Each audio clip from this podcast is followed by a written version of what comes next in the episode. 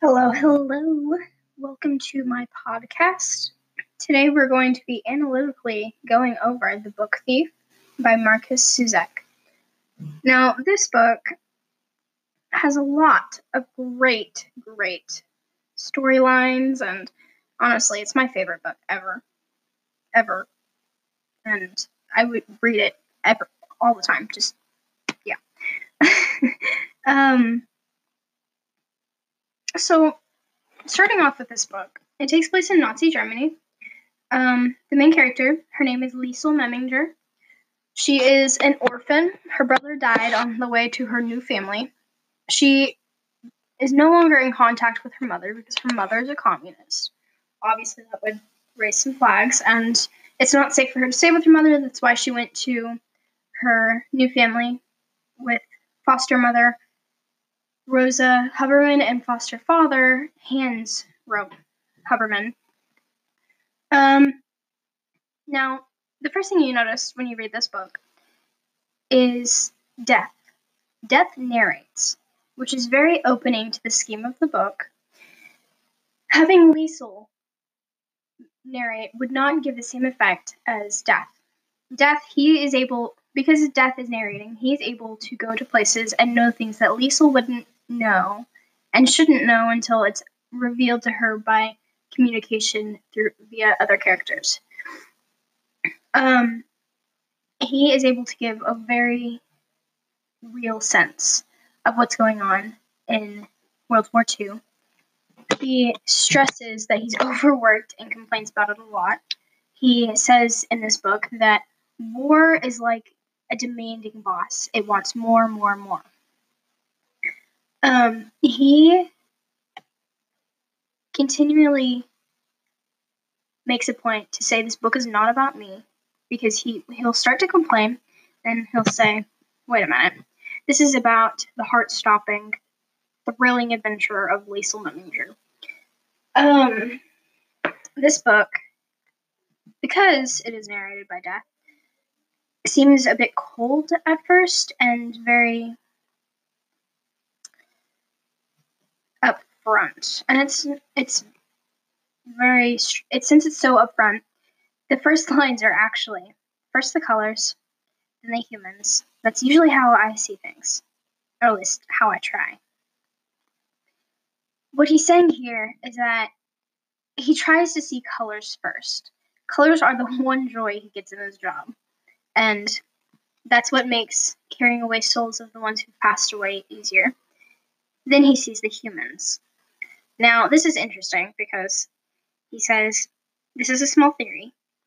People observe colors of the day only at its beginnings and its ends, but to me it's quite clear that the day merges through multitude of shades and intonations. With each passing moment, a single hour can consist of thousands of different colors waxy yellows, cloud splat blues, murky darkness. In my line of work, I make a point to notice them.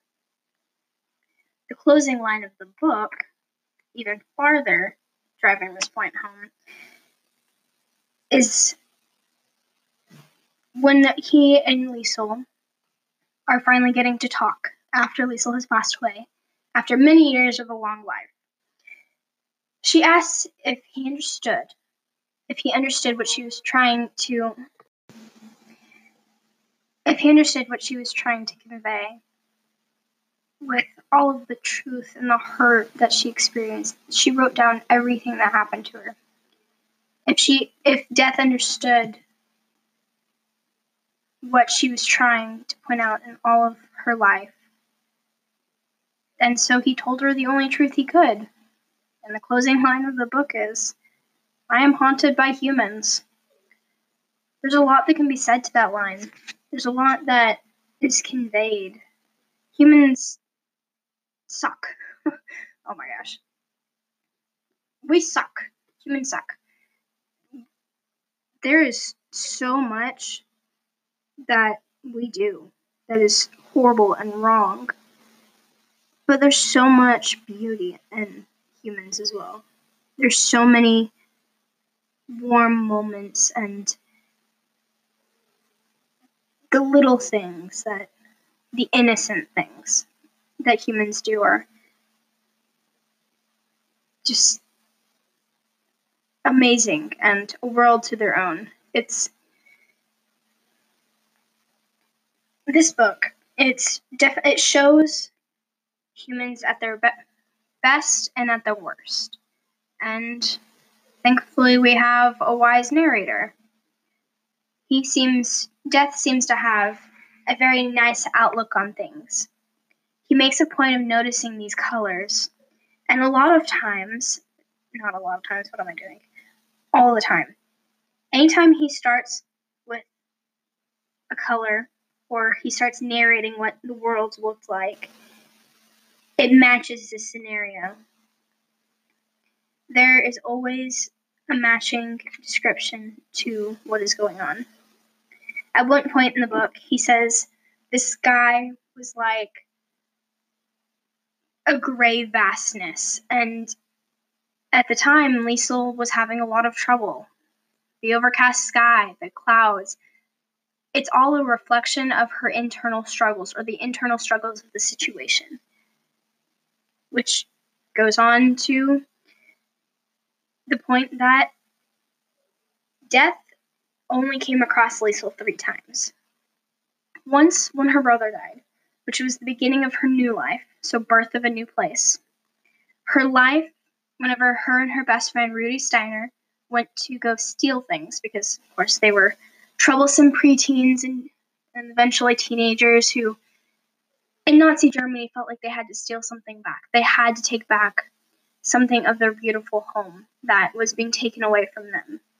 And at that particular incident, Rudy had come equipped with a toolbox full of things that he felt were useful to stealing. And one of those things was his little sister's teddy bear.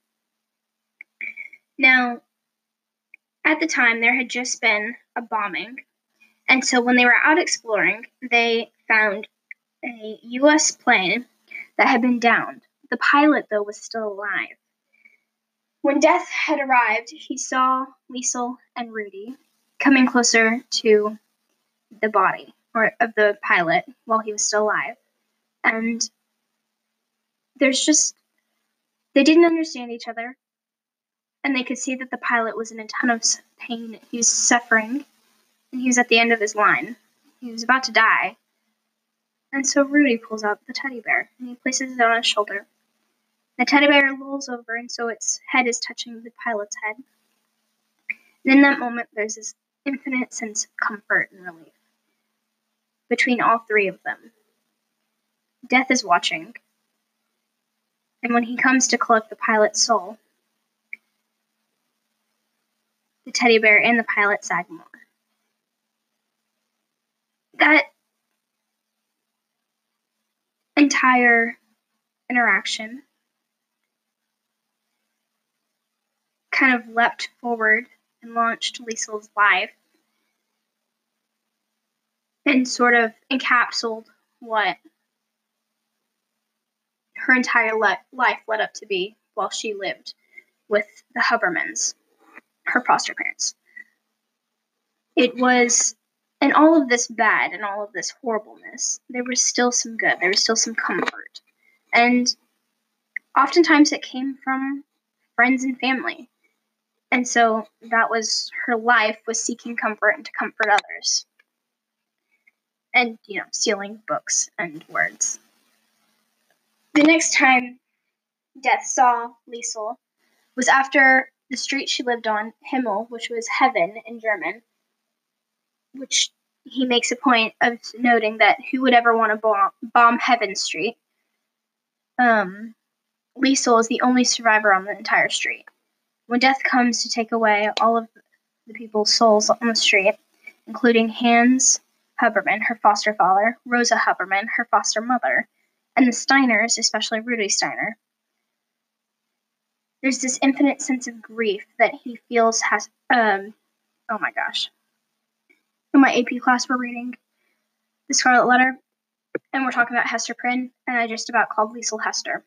Great going, Miss Harrison. You've got me all confuzzled. Um, oh my gosh. there's this great sense of pain that Liesel has for losing the people she loves the most in the entire world. And that's that's the closing of that's the last time Death sees Liesel is death. He sees Liesel three times, the birth of her new life, the incident that encompasses her entire life's sort of workings, and death, the end of it. Her life after that takes a very drastic turn. For the better or worse, there's not a lot to be said for that. It's up to each his, each each's own interpretation.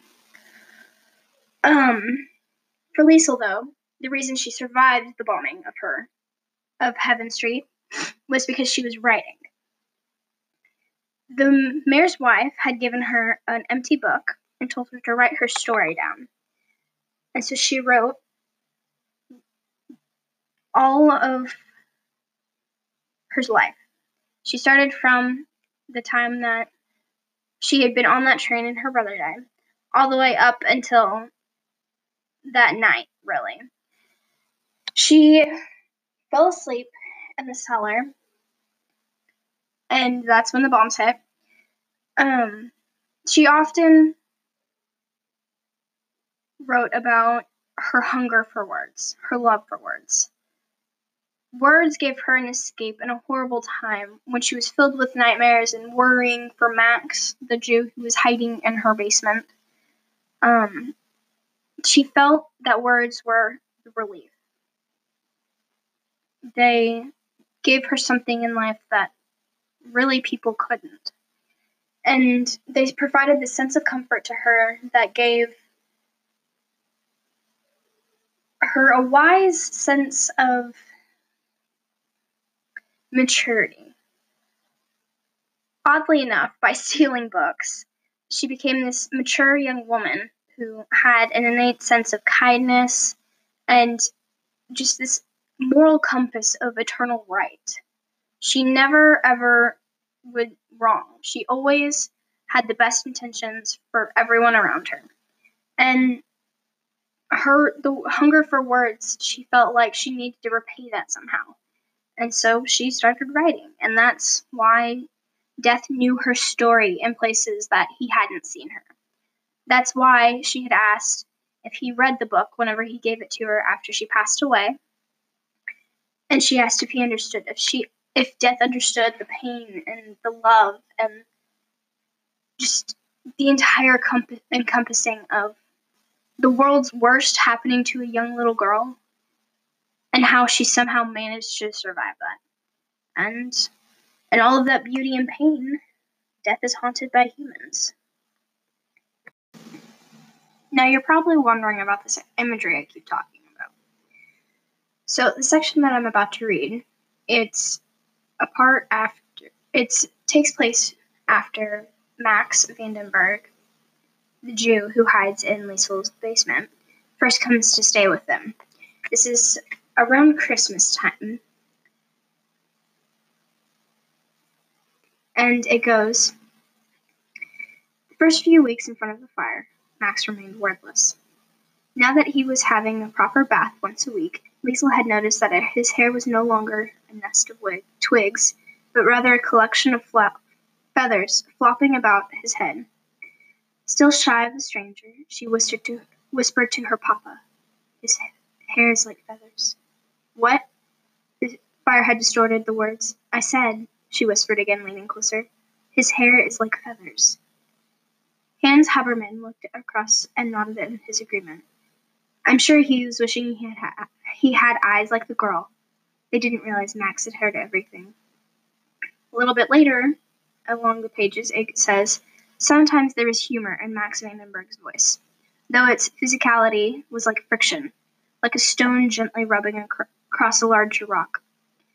It was deep in places and scratched apart in others, sometimes breaking off altogether. It was deepest in regret and broken off at the end of a joke or a statement of self deprecation. Things like that paint such a beautiful image in my mind, honestly. And to me, these speak of a different thing, of a different thing entirely. Like, oh, my stupid nose.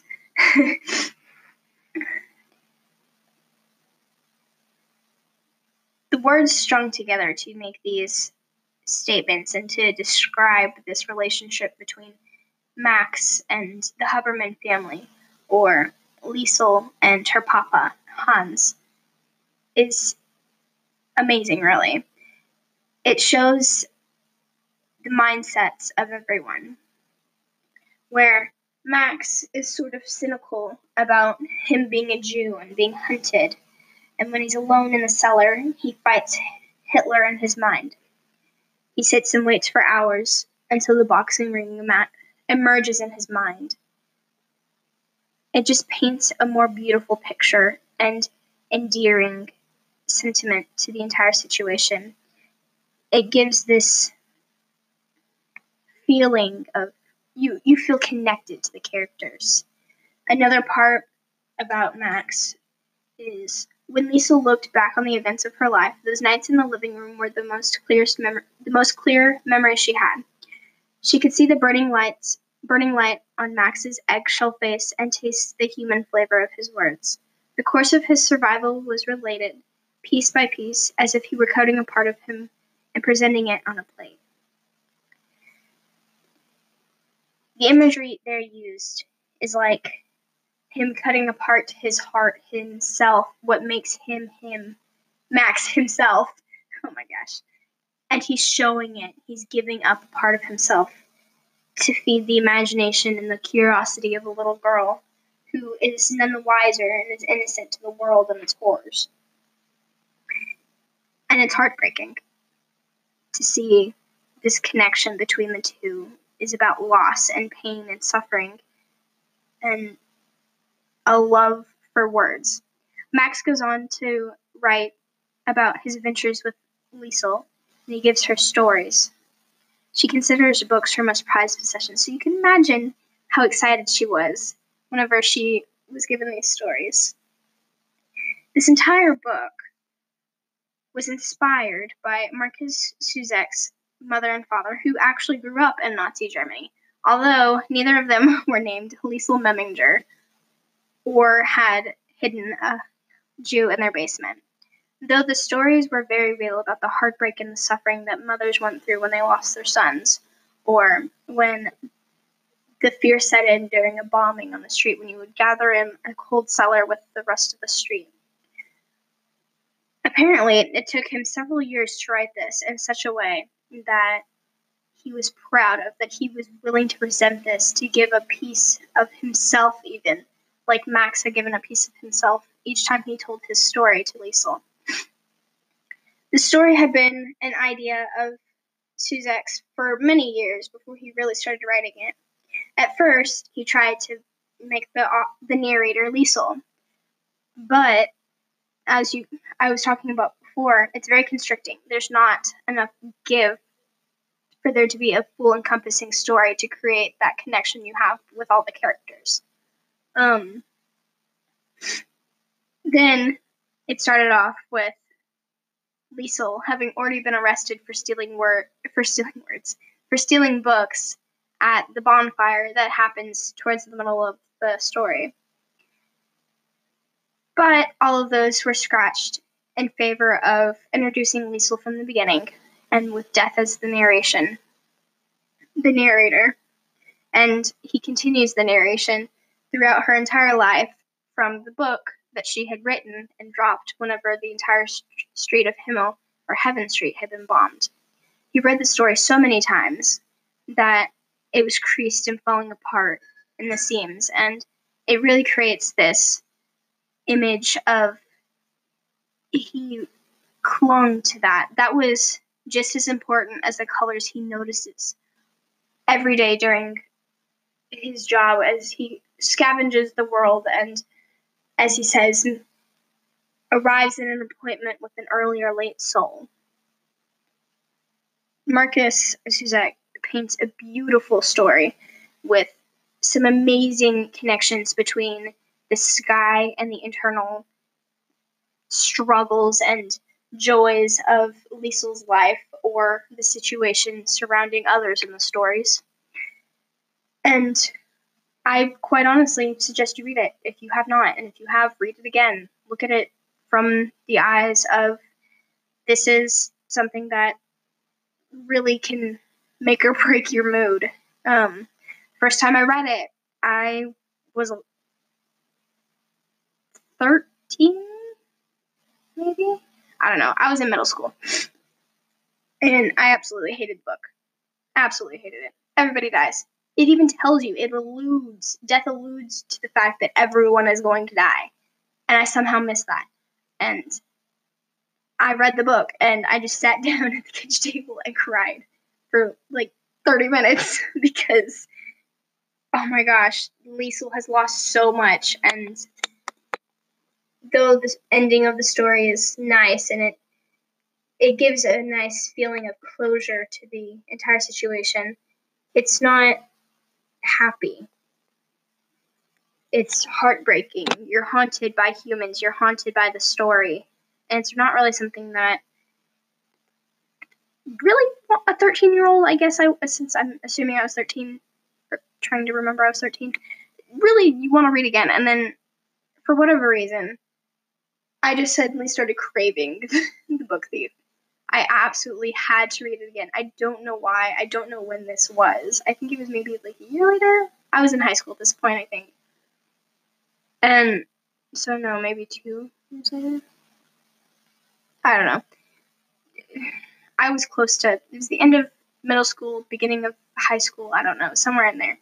But I could not find this book and with each passing day that I could not find this book and I wanted to read it, I just felt this itch like I was right there with Liesel. I had to steal a book. I had to read it. It had to give me this. I was like a junkie looking for a fix, and I finally got my hands on that book, and I have highlighted every single part that speaks to me. This book has a weird calming effect to me, and it creates such a lull in my mind blank slate and then it fills it with pictures and imagery and Zusak just really does an outstanding job in portraying a girl in coming teenage years going through all of this trouble and loyalty that is spoken in volumes between her and Max Vandenburg and Rudy Stein, Steiner and Hans and Rosa Hubermann just all of it. He creates these, these bonds between these people in such a heartbreaking time, and it's honestly just amazing. And I applaud him for that. Thank you so much for listening.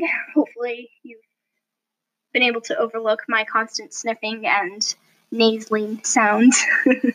um, I hope you enjoyed this, and well, listen again, or you know, just listen to my other podcast. I don't know. Uh, if you're looking for any analytical, other analytical mar- works of mine, you can go to my website, which is.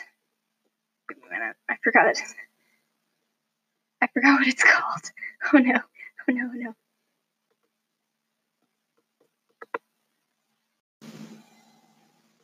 Okay, I found my I found my website link.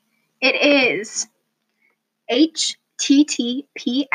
colon backslash backslash c a r l e y e a s 20 dot w i x s i t e dot com backslash my site. That is https colon backslash backslash backslash backslash Carly East 20 dot my dot wixsite dot com backslash my site. Of course, if you're looking for any more analytical works by me, that is my website that you can go to. Again, thank you so much for listening. Ms. Harrison, I'm sorry if this makes you want to cry and you change it very quickly. I'm totally okay with that. Thank everybody so much for listening. And if you want to check out my other podcast, it's called Surviving High School, where I go over any sort of struggle, um, any tips you might need for incoming high schoolers or going to new school, just any year of high school, because I'm going to go through it and hopefully give you better advice than what I was given, help you cover it better than I did. Um, and I hope you guys have a great day. Bye.